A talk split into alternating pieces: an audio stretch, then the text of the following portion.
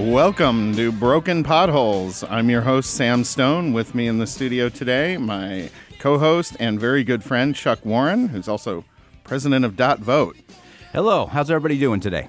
And, and Chuck, one of the things we're going to be talking about today actually kind of gets into how important it is to protect your name.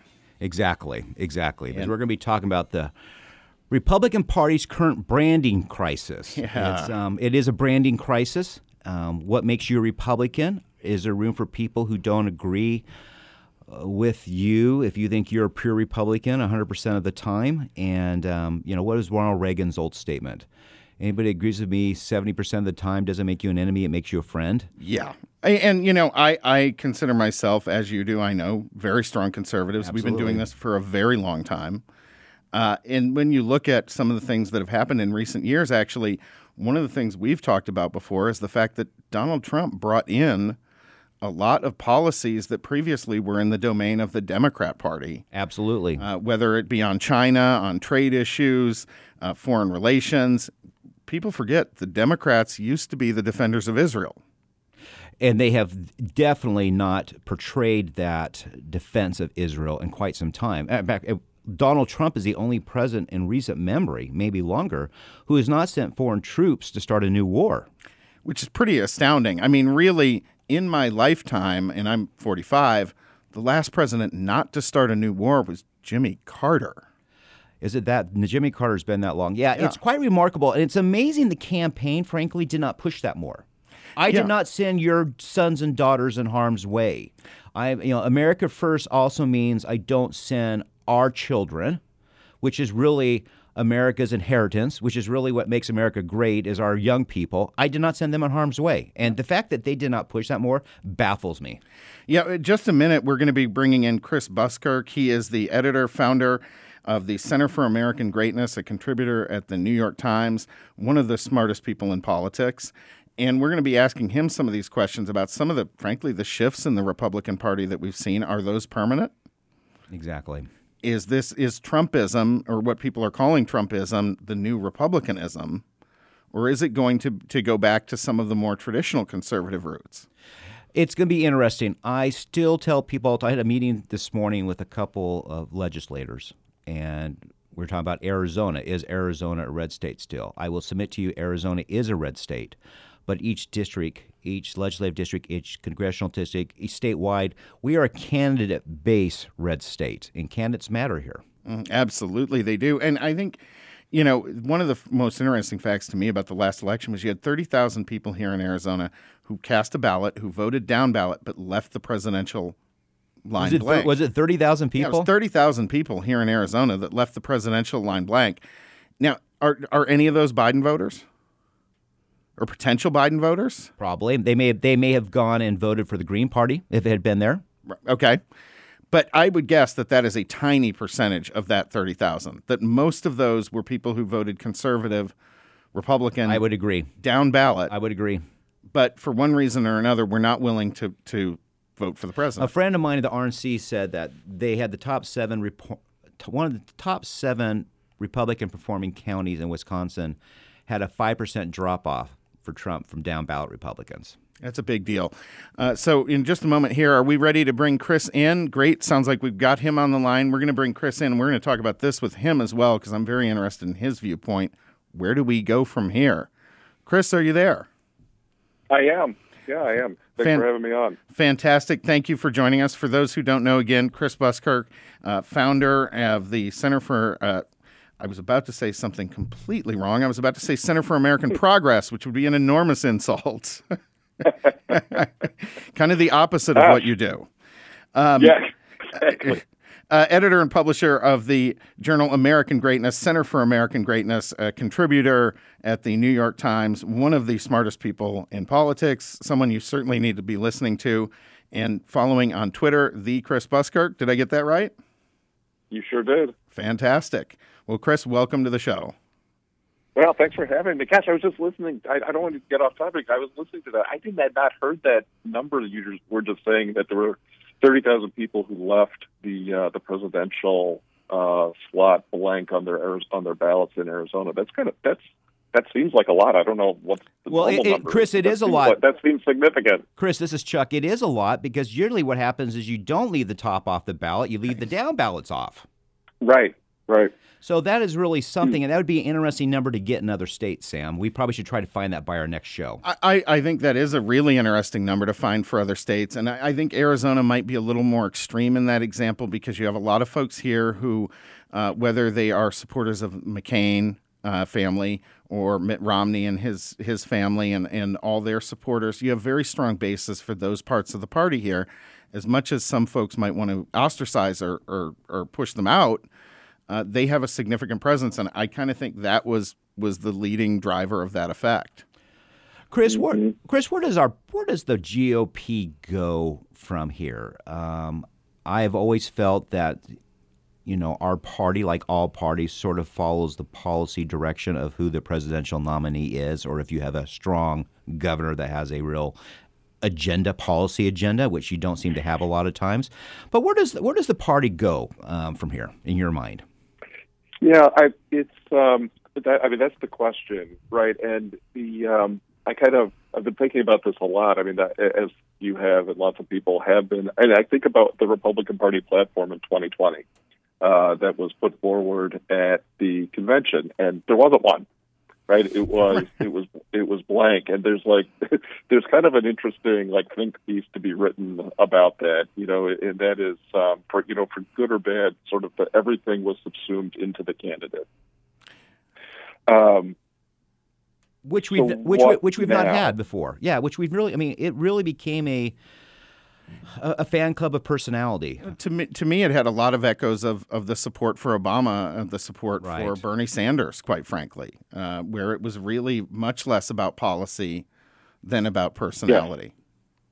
Yeah, yeah I think, uh, I mean, the Obama thing, I, that's a parallel that I've thought since it was true since like two thousand fifteen or two thousand sixteen. I mean, if you look back, at, if you remember at the two thousand eight and two thousand twelve, uh, in those elections, like Obama was having those massive rallies. Who else had massive rallies? Trump. Right. And yep. people, if you recall, people were fainting at the rallies. Like that was a that was a thing that was happening regularly and was being reported on because it was happening so often. You know, people would be just so excited to be in Obama's presence. Um, that they would pass out. And, you know, it was just this phenomenon. It was more of like a sort of this cultural epiphenomenon more than it was it, that kind of was manifesting in politics. And yeah. there's a, there's like there's a there's sort of a parallel that with Trump, but you know, with no Trump uh, and no sort of there's nobody else with that big of a personality in Republican politics, or if, quite honestly, in politics in this country right now at all. And um, so the questions come back to, well, who are we and what are we doing? What are we trying to even achieve in politics? And that's why I think we need to focus on um, I think we need to focus on what we want to be the outcomes as opposed to, well, are we this type of a conservative or that type of Republican? Right. Like, what do we actually want the country to look like? What is what should what should our policies be driving towards? And, you know, I think that w- what Republicans really need to embrace is the fact that this is a, like a middle-class, working-class party. And mm-hmm. we exist to represent the interests of the middle and the working class because the Democrats basically, uh, well, first of all, that's the heart and soul of the country. That's number one. But number two is that the Democrats are basically an alliance of uh, coastal elites and, and basically people who are dependent on government. Mm-hmm. Uh, and so, you know, it's kind of like it's the high, they've got the strategy of high, low versus the middle. And we're the middle. And the middle is the one that has basically been shrinking and being under pressure. It's like, you know, hammer and anvil. I, um, and the middle class is getting smaller and poorer, and we need to figure out how to reverse that. Yeah, I think, Chris, one of the things that's concerned me most throughout the COVID crisis is the effect that it's having on small business owners who tend to be fiercely independent-minded and lean, lean Republican. The effect it's having on on that middle class. And you look at some of the policies that have come out of the Biden administration on day one, it looks like it's really designed to, frankly, uh, eliminate that working middle and make them dependent on government. And and I think they've they've understood where their base comes from a lot better than we do.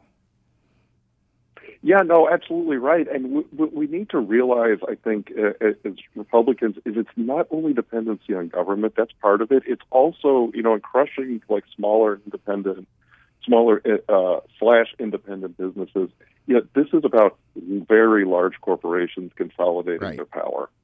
You know, and, you know, the largest corporations in this country have, have effectively merged with the state. Yeah, yeah they you, have. You, know, you, see, you see this. Go ahead. Sorry, Chuck. Go no, ahead. Go, no, go ahead. Go ahead. Well, I was going to say you see this most dramatically with the big tech companies. You know, that's been mm-hmm. that's kind of at the forefront of everybody's mind right now for good reason. I mean, they're the largest and they are the most powerful. I mean, you think back to um, the big powerful trusts that were busted in the early twentieth century, like the oil trust and the railroad trust, and you know the things that brought about antitrust uh, legislation. They had where they were far less powerful than the biggest companies that exist as effective monopolists in this country today. Well, right? It, and so, you know, it, well, we, we have so much of these big companies now that depend on their revenue from the federal and state governments, right? Yeah. I mean, for example, um, I do work, have done it for years, was one, one of the real early people at Overstock dot com, and we actually got a spike in stock prices the day we announced that that we were um, we had a contract now that the federal agencies had the ability to order make orders ten thousand dollars or less without approval, and we are one of the preferred vendors. Yeah, I don't I don't it's a fairly big deal. I don't think most people realize yeah. that Amazon Web Services, Cisco uh, Cloud Systems, all those their biggest clients for the most part are government entities or government tied entities. Well, yes. I mean, for you know, Amazon has had a federal presence in D C for years. There's middle, there's dozens and dozens of articles on it, but they had a federal presence before they had state presence in in, in the lobbying world. Yep. Uh, we're going to be going to break here in about forty-five seconds. So before we do, I just want to get in one last thought. And then, uh, Chris, thank you for sticking with us. Look forward to having you come back after the break and talk a little bit more about this. But is it good for the Republican Party for Trump to be the leader of that party going forward? And is that something that is going to be a real hamstring in the next couple elections, which otherwise I think we would win very easily, given the dramatic left turn of the Democrats? Come back in just a moment here on Broken Potholes. Chris, we're looking forward to your answer on these.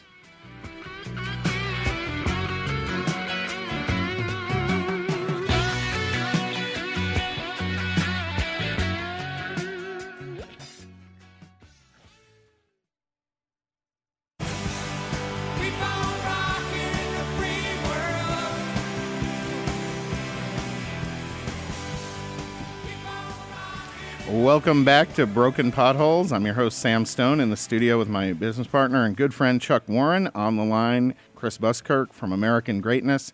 Chris, when we went to break, we were talking about Donald Trump still being effectively the leader of the Republican Party. Is that a good thing? And how do we rebuild some of the, the big tent uh, that we have at least given lip service to in the past? My... Um The, the question I keep asking myself is, is to what type of grip or what type of power Trump has over the Republican Party right now. Um, and I don't say this as somebody who's like anti-Trump. I mean, I'm well known for having supported the mm-hmm. president, but I do wonder. Um, I, I, I really do wonder how much influence he has. He certainly has influence. You know, as the, as the ex-president, he's been, I think, temporarily silenced by having his social media accounts taken away. I, I, I think he will find uh, outlets to be able to get to be able to start speaking to the public again uh, at some point. I don't know if that'll be sooner or later, but it will happen. Um, but a lot of it depends on him and what he wants to do, and that's to me is a little bit that to me is a little bit unclear. And we, I think we really wind up where, in a situation where he is influential for sure, um, but you wind up very quickly into this scenario where people are thinking about twenty-two and twenty-four, and then it becomes about who the candidates are. Right. And I'm not convinced that, especially with regards to twenty-four, I'm not convinced that Trump is a kingmaker. Um, there's going to be too many candidates. All of them, in some ways, are going to. I, I, I see this dynamic coming up where people are going to try and simultaneously claim the Trump mantle and also and also keep it at arm's length. It's going to be such an it's going to be an amazing balancing act. There will be books written for decades after twenty twenty-four. Those claiming to support, inherit the Trump legacy if he does not run. And at the same time, yeah. trying to keep an arm's length, it will be an amazing jiu-jitsu we're going to see. Yeah, I, I think it brings us, uh, you know, to a point we've talked about a little bit on this show, which is one thing that Trump did was change the direction of the Republican Party pretty significantly on trade issues, on foreign relation issues, yeah. on all these things. Uh, he has made a, a pretty significant change in the Republican Party. Are those policies here to stay? Yeah, I think a lot of those policies are uh, th- those are now Republican core policies. You know, there's some that, you know, how those, what the contours of that are, I think obviously that is still sort of a work in progress, and there's going to be kind of a diversity of opinion on some of that stuff. But there is, you know, there's just, I thought this for a while, but, you know, one of the places where Trump had more influence, uh, perhaps than, than a lot of other places, is how we think about ch- trade in China. Right. Mm-hmm. You know, and and this, you know, people say, well, gosh, that's kind of repudiating, you know, conservatism. Not really. What that is is a change back to a, a more historic version of where the Republican Party and where the American right was. I mean, Reagan himself had his protectionist moments. Um, and prior to that, the Republican Party, uh, and quite honestly, the Democrats, too, for, for a long time, had always had a single fairly unified view on trade, which is trade exists to enrich America, period. Exactly. Mm-hmm. And exactly. It, it's, and that's how that is what that is the goal of American trade policy.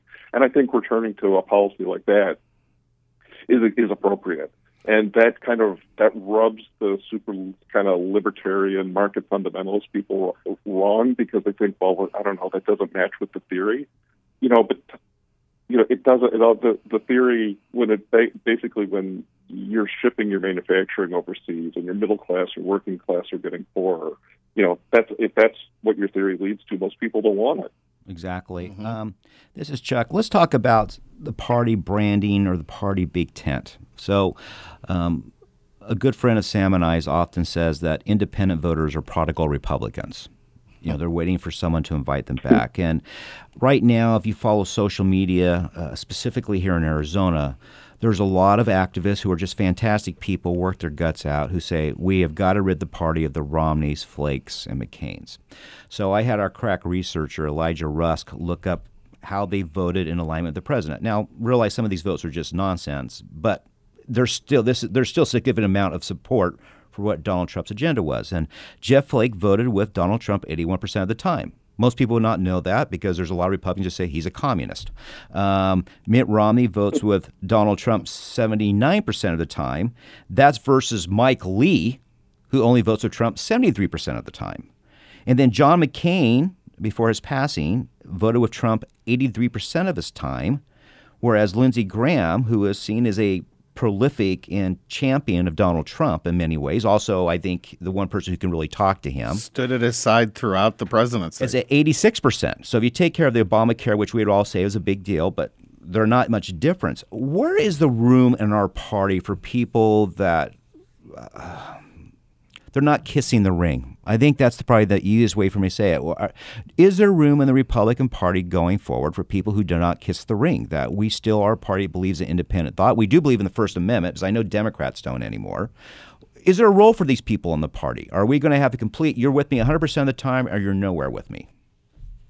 Yeah, I think, um, you know, think I, I, I maybe just think about Jeff Flake as, as an example here. Like, so Jeff Flake, uh, you know, is there room in the party for somebody who has who holds those positions and that that he held? Probably. I mean, I think so. You know, where he got himself sideways with voters wasn't because maybe he wasn't uh, one hundred percent on board with Trump's view of trade, right? Mm-hmm. He got himself sideways because he just he went out of his way to be to, with his personal animosity towards Trump. Yeah, and so at, at every you know, turn, there's, there's sort of At every at turn. every turn. Yeah. And so that, I mean, if you're going to have a political party, the whole point of it is you're on a team. And it goes both ways. So, you know, if you have a, a dominant position in the party and you have a president in the White House, you don't need your senators undercutting you at all times. And voters get that. They react and say, hold on a second. Like, we, we like we control the Senate. We control the White House. You know, you may not like this guy, but we have to work together. Well, and it, it goes from it goes it goes top to bottom, but it also goes bottom to top. And so, what we need is we can have a diversity of opinion on these issues, but everybody needs to say the same thing, what, which is right. When it comes right down to it, we're going to work together to try. Well, which is which is interesting point. Agenda. There's a great biography right now on James Baker, and um, James Baker, which came to my surprise, much to the Bush family chagrin, voted for Donald Trump. Um, mm-hmm. But he made a, there's a comment there by the author said James Baker's beliefs are if you're not, it's all about accomplishing things, not just winning. It's about yep. accomplishing things. You can't accomplish anything if you're on the outside looking yes. in. And that's right. what that's what Romney and Flake um, in particular just didn't really seem or don't seem to care to understand because they want to have this moral high ground, which. It's funny they get they get criticized for it, and they should because it is like literally at every turn. It, it, can I poke this guy, right? But our activists do yep. the same thing a lot of times to other people. But you know, if you're not inside working with, and I think that's what's made Lindsey Graham so interesting, which has absolutely irritated the left. Yeah, we we have to go back to break here in just thirty seconds. But you know, one of the things that I thought with Flake that was the biggest problem was cowardice, and, and I know that's going to offend right. some people. But if he believed the things he was saying about Trump and about uh, America in general, why didn't he stick it up, run that election out, and see what happened? I, I, I can't forgive that. Broken Potholes, we'll be right back.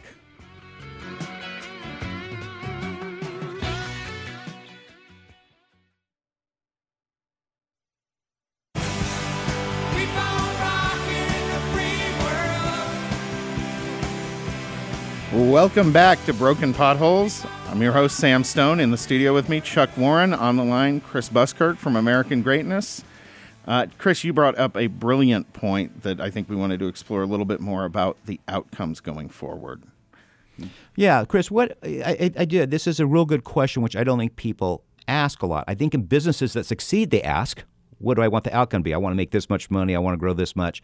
But we don't seem to answer that in politics a lot. So if we support a certain policy, what do we want the outcome to be of that policy? How do you think we go and start bringing this more into the conversation here in the next two, three years? Yeah, I think we, we need to make uh, uh, we need to make our goals much more concrete. Uh, and I, I've got a I've got a friend who's he's very smart. He's been very successful. He says this all the time. And you know, you're sort of talking about. You know, this sort of, you know, very big picture things. And he'll always say, you know, you kind of get to a point of sort of general agreement. He'll always say, he'll always kind of sit back and he goes, okay, now concretize that for me. And, and he's exactly right, because it's like, it's one thing to have these big sort of grand unifying theories of whatever, but what does it actually mean in the real world? And that's where we get into these discussions of, well, I don't know, that's not, you know, I'm a libertarian or I'm a conservative or, you know, I'm a progressive or whatever. If we want to make our case, uh, number one, if we want to make our case to the public in a way that makes them want to vote for our candidates, if we want our candidates then when they win and they get into office to actually be able to accomplish something, we got to be very specific. And so, you know, I think it is really, really important for all of us to think about what are the actual outcomes that we want? What are the things we're trying to achieve? And, you know, Trump did some of this back in like two thousand fifteen and sixteen where, you know, he'd say, well, I'm bringing manufacturing back. Like I want jo- I want more jobs. I want more high paying working class, middle class jobs. You know, and that's relatively concrete. I think that's good. You know, the big theory isn't like who's the most, for me anyway, the way I think about it isn't like who's who can be the most conservative, right? It's, what are we going to do with that? And so, like, one of my metrics, I say this all the time to people is, you know, if we get into office, what we're going to try and achieve, you know, this is one goal, what, what we're going to try and achieve is we want a country with an economy that where somebody who is, like, dead center in the middle of the middle class, somebody who's earning the median wage, that you can support a family of four on one wage. Right. Yeah. You can buy a house, you can send your kids to school, you're going to be in the middle class, you can have health care, you can afford all those things on a single wage. You don't have to have two people working. Like, and people kind of look at me like, I have this discussion with people. I've had it a hundred times in the past year because I've been saying this a lot. They look at me like, that's impossible. Really? That actually was the situation in this country until about nineteen eighty-five. Yeah, I, yeah, okay. yeah it's, a, it's a great point. That's a great point. You know, the, the other point you bring to when you talk about outcomes, uh, you may not know, but uh, a lot of our listeners may not know as well, that I have a day job with the city of Phoenix as chief of staff for City Councilman Sal DeCiccio. One of the things that I've been focusing on is the impact of the concrete policies Uh, both parties have pursued on the local level. And I think you can make a very strong and, and easy case that liberal Democrat policies are failing all of our big cities across this country, failing them massively. And where you do still have some Republican influence, some balance, you have much, much better living environments. And yet we do not turn that into concrete policy that people can get behind, that they understand these are this is what's happening. You know, you, you know, Sam, you see that with with education policy a lot. It, it's um, it's one of those things that kind of seems boring uh, when you t- t- to talk about, but it's really important to people because it touches their kids, mm-hmm, and they can right. see the outcomes like in their lives every single day. It's one of the things that, for instance, got school choice. The school choice movement became very popular because uh, people said, you know what, these schools, they're not working for my kids. They're so, I don't I don't know what it is. I don't know how to fix it. But if there was a better option, I would do it. Um, and that, it just, that was something that was very concrete. You know, we're going to let, mm-hmm. uh, you know, with school choice, we're going to let other schools exist. And if you want to take your kid out of the public school, you know, there's going to actually going to be a mechanism. So there are charter schools or whatever, you know, and that uh, and that's something that is very, very tangible. It's very close to home. Right. You know, they, you know, one of the theories on how Ron DeSantis uh, won governor of Florida is basically he carried a, a, an unusually high percentage of uh, African-American women in Southeast Florida, basically in Miami-Dade and Broward counties, on school because choice. of his school choice right, right. Uh, position. Right? Chris, that, to me, is a very concrete example of how these things work in politics. Exactly. Chris, we have um, less than a minute here. Why don't you tell our listeners um, where they can find your writings uh, about your website yeah. and what to look forward to from you this next year? Yeah, they can uh, they can come to uh, American Greatness. It's amgreatness, amgreatness dot com. Uh, you know, we've got all kinds of good stuff up there. That's my writings there. You can find me on Twitter at the Chris Buskirk. If and when Parler comes back, I'll be I'm be there at Parler. Uh, and then I write at the I write at the Times, you know, about once a month. Chris, have a great weekend. We appreciate you, my friend, and we look forward to talk to you very soon. Absolutely. Thank you so Sounds much. Good. Thanks a lot, guys. Bye bye.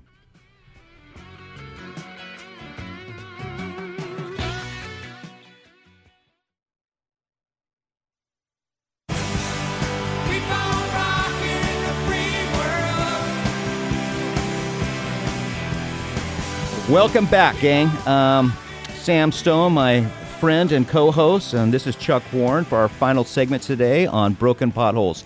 There's so much negativity in the world right now. Sam and I want to, on occasion, bring up something that's good that's happening in the country that's not government-oriented, but just people doing it on their own free will because they have good hearts. And Sam and I are suckers for the belief that most Americans are decent people and they want to help their neighbors and their community and our country quite a bit. At least when they're not on Twitter. At least when they're not on Twitter. And so what we have today is our associate producer, Mackenzie Semerad and Kylie Kipper, and they're what we're going to call the Sunshine Moment. They're going to tell a story about something that good that's happening in our country that we should all be proud about, and you may want to look at it more. And when people tell you America's going to hell in a handbasket, you'll have examples that this is not happening. Mac, why don't you tell us what you found this week? Sure. Well, thanks for having me. And I just wanted to talk briefly about the generosity and sportsmanship of the Bills Mafia and what they're doing to raise money in support of their opponent's favorite charities. If you're not an N F L fan, you probably don't realize the Bills are on the verge of the Super Bowl for the first time since they lost four straight. Absolutely. I am fully aware of this, and I'm a big fan.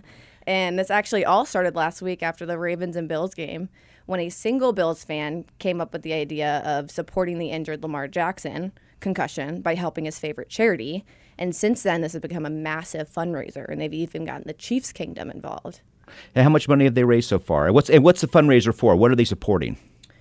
So it is his Blessings in a Backpack um, Foundation, which started, dated back from when Lamar Jackson went to a school in Louisville. And it's basically, he is providing one hundred twenty-five thousand hunger-free weekends for the kids that are not getting proper meals during COVID. And so far, the Bills alone have raised four hundred forty-five thousand dollars, and it's only going up from here. How much? How much is it per meal? I know when the Arizona, um, um, the, the the the food shelter here, contacted me, and I think they said they can feed a person on. Was it two dollars a day? Is that a yeah, correct number? Yeah, you can do, it's about seventy-five cents a meal with the food banks and some of these programs. And, and they are, folks, if you're if you're looking for someone to give to in any season, food banks are about the most efficient charities in the world. They take almost none of your money. They turn it all into food at extremely good value. They are probably the most efficient nonprofits any community has by far. Yeah, no question. So we have this now, so he's going to feed this to, to children in Louisville who are uh, what they call food insecurity. Is that correct? It's Blessings in a Backpack. Blessings in a Backpack. And, yep. do, and it's probably two bucks a meal, and they've and the buck and the Bills fans have raised four hundred thousand dollars. Well, that's and, amazing. And Mackenzie, I can tell you, I mean, that's just amazing, because I can tell you from the city of Phoenix here, one of our biggest concerns, one of the issues that has been most difficult to deal with, is food insecurity for children who don't get to go to the school and get, you know, often it was two two meals, breakfast, lunch, and they would be given a bag dinner to go home. And on Friday, they would have food, you know, available to take home as well. And those kids aren't there. A lot of them don't have transportation. This is just an incredible program. No, it's definitely a big deal, and the money keeps getting raised every single day. And so with and the, the half million dollar goal, um, they're getting pretty close. Is, is there a website people can go to if they're listening in right now and they want to, you know, I guess join the Bills Mafia? You know what? We'll have Mackenzie look it up real quick. We'll find that website and share with everybody. Let's talk about one we've got a bit of time. As a Patriot fan, that hurts me a little bit. Well, the Patriots, you know, they're more giving people in Buffalo than they are Boston. But Mackenzie is going to look up this, and let's talk briefly here about, it's not politics, but the passing today of Hank Aaron. Hank Aaron, as you will know, was, as of a few years ago, the all-time home run leader. Now he's second, batted three oh five for his career, twenty-five all-star appearances. He was truly one of the great athletes in our country. And what people don't realize is as he was breaking Babe Ruth's record, the amount of racist venom that was directed his way and the security he had to have and all of that. Yeah, I mean, people don't realize that he was breaking that record while being forced to eat on the bus while his teams were in the restaurant. And and I have kind of a, an unusual story. My father actually was a batting practice pitcher for the Braves and the Dodgers in the sixties and became good friends with Hank Aaron. He and Joe Torre would actually stay, during, especially during spring training in the South, would eat on the bus with Aaron while the rest of the team was in the restaurant. Um, but but this particular story I thought was was amazing, uh, and and my father's probably going to get a little mad at me for telling this one, uh, but but I'm going to go ahead. The other great star of the Braves at that time was a Cuban named Rico Cardi, and and for folks who don't know, there is a rather astonishing amount of animosity between Cubans and African Americans, um, especially in in the South. It's really pretty dramatic. And Cardi was routinely awful to Aaron, uh, you know, calling him the N-word, saying all these terrible things, just absolutely on his case twenty-four seven. And Aaron, about the nicest guy on the planet, would never, ever respond, would just take it. And one day they're on a flight coming back from a road trip, and Cardi really got in Aaron's face, leaning over his seat, saying all these things, you know, over and over and over. And no one would stand up to Rico Cardi because in addition to being the second best player on the Braves and a Major League All-Star, he was the Cuban Gold Gloves heavyweight boxing champion and was known to be incredibly tough and, and a bit violent. And so this day he's he's getting on Aaron like this, and everyone's kind of now watching this on the airplane. And my father said it was the most amazing thing he'd ever seen because he never even saw Hank Aaron's hand move. He never got out of his seat. He didn't shift position, and he knocked Cardi cold in the aisle in the middle of that plane with one swing. Knocked him cold. Well, quick hands are how you lead the Major League Baseball in home runs and yeah. hits and batting average. You're, you're and so talking forth. about one of the greatest athletes and one of the greatest people well, in you, American history. And you bring up something too, that he was often um, attacked for his race by this this individual, and you know, it reminds me a lot of Jackie Robinson. And people don't realize the fortitude and strength they had to keep focus on what they were doing. Um, there will be people who disagree with this, said they should have been in their face, you know, X, Y, Z. But it really is an amazingly strong person who can just bite their tongue and keep their eye on the prize, which Jackie Robinson and Hank Aaron changed the lives for so many people. You know, I, I, this actually ties back to something else for me. I, I used to get a lot of grief in the Republican Party because I, I beat uh, the Democrat Party, Barack Obama, and just about everyone else there to the post on gay marriage by about fifteen years. Uh, because I grew up, my, my parents had some gay friends, and I just didn't understand why the government should be able to tell them how to live. Um, so one of the things that I, I really took Uh, from that was that at the end of the day, when you can get beyond certain barriers with people, you find common ground with them. And Aaron did that in a way that was really important. And, and so did Robinson, not by fighting back, but by putting their heads down, working through the abuse, and setting an example that people who might have been a bit racist still had to respect. And if you look at the G L B T Q movement, they were very careful up front to do the same thing. In other words, they took those initial pride parades that got totally out of control and crazy, pulled them back, and all of a sudden you had some very respectable-looking banker types walking in front of the thing. Right. How you present yourself when you're pushing for cultural change is incredibly important, and I think it's the great failure of the Black Lives Matter movement in our current moment. Well, and one more point here. We talked earlier today, Chris, about outcomes. Um, Hank Aaron knew what the outcome he wanted to be. Yes. And he did not let that distract from him. Mac, did you find us the um, website people can visit on this great charity? I did, and if you just click in blessings in a backpack dot org, that'll send you directly to this charity's website where you can make a one-time payment or even be a monthly donor at that. Have they said how many children they've been able to help so far? Um, you know what? I do not have that information right well, now. Well, let's assume but... it's two hundred two dollars a meal. There's two hundred thousand meals so far. It's amazing. Right? There's two hundred thousand meals for something, and insecu- food insecurity is something that's really should not be happening in America whatsoever. This is a big, big deal right now all across this country. Uh, because of COVID, the situation has made things so difficult. I mean, even if, if you're don't have reliable transportation, for instance, here in the city of Phoenix, we've cut our bus schedule back to essentially like a holiday-type schedule. We don't have the use. People are staying home. So there's all sorts of new barriers that are popping up for people in that situation. This is just an incredible program. Well, that's why, like Saint Mary's Food Bank in Phoenix, which is trim- tremendous. I think they raise twenty million dollars a year. Um, I, I, my, what I've heard, I could be wrong, like ninety percent of the money goes to food. Yeah. And they've, because of the pandemic, they have to deliver the meals. It's yeah. not people can't come in anymore. You got to deliver them. And it's really a logistical nightmare. So, folks, if you want to help people and you have some extra money, um, we've got this great one today that we can talk about, uh, the Ravens quarterback or Saint Mary's Food Bank here and so forth. blessing in a backpack dot org, uh, Saint Mary's. I, if you can just Google Saint Mary's Food Bank, you're going to get the link. These are really, really good charities. I don't care where you are in the political persuasion. These are not political organizations. These are organizations that deliver every single day for our citizens all across this country. Well, I think the biggest lesson we've discussed today, we've talked about before, but the biggest lesson takeaway today on any aspect of life is what is the outcome do we want?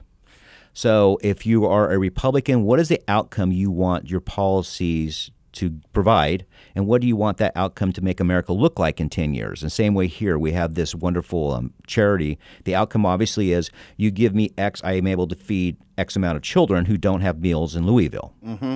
And um, we fortunately, as is shown, there are so many good-hearted people of all political persuasions in this country.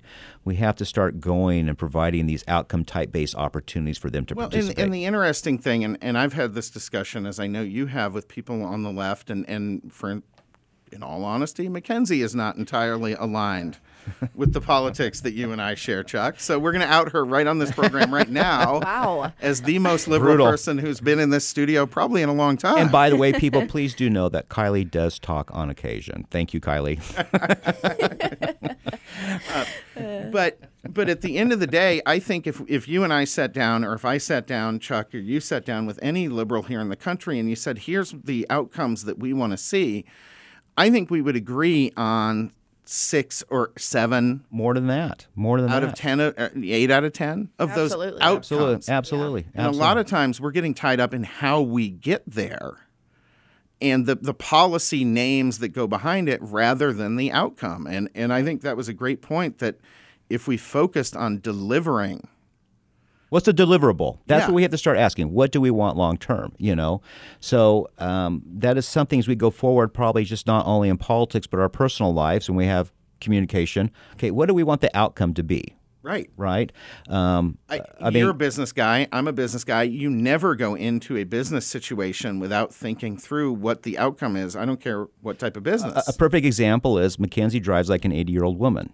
Oh, well, you didn't have to do it. Yeah, like that. And she drives like an eighty-year-old woman. And one day I mentioned this to her, and she said, "We'll get there alive." She knew the deliverable to get us both there alive. As much of my criticism was, she was going to get us there alive. It only took us double the time, but we got there. So I'm just warning you, Mackenzie, you do not want to be in my passenger seat ever. I would probably be terrified, huh? Yeah, no, we're going to get you a three-point harness and a helmet. Oh, gosh. Uh, you know, we've got just about forty-five seconds left on here, I think. Uh, you know, Chuck, this has been, I think, a really good show to talk about and kind of maybe lead into the next show about what do people want to see in the next two and four years? What policy outcomes are there? And and also talking about how far the Republican Party has shifted into what were previously Democrat positions. On trade. On trade foreign, and all these. Foreign policy. Foreign policy. How do we connect that shift with the voters who have traditionally supported those issues? Well, it goes back to saying, what type of America do you want to see? And what type of America do you want for your loved ones and you? And until we get to that point and understand that, and that's probably the conversation America needs to have more. Mm-hmm. What type of America do we want? I think right now, if we were to give it a broad stroke, is we want people to respect everyone's individual choice. Uh, we want to be able to have people have good jobs.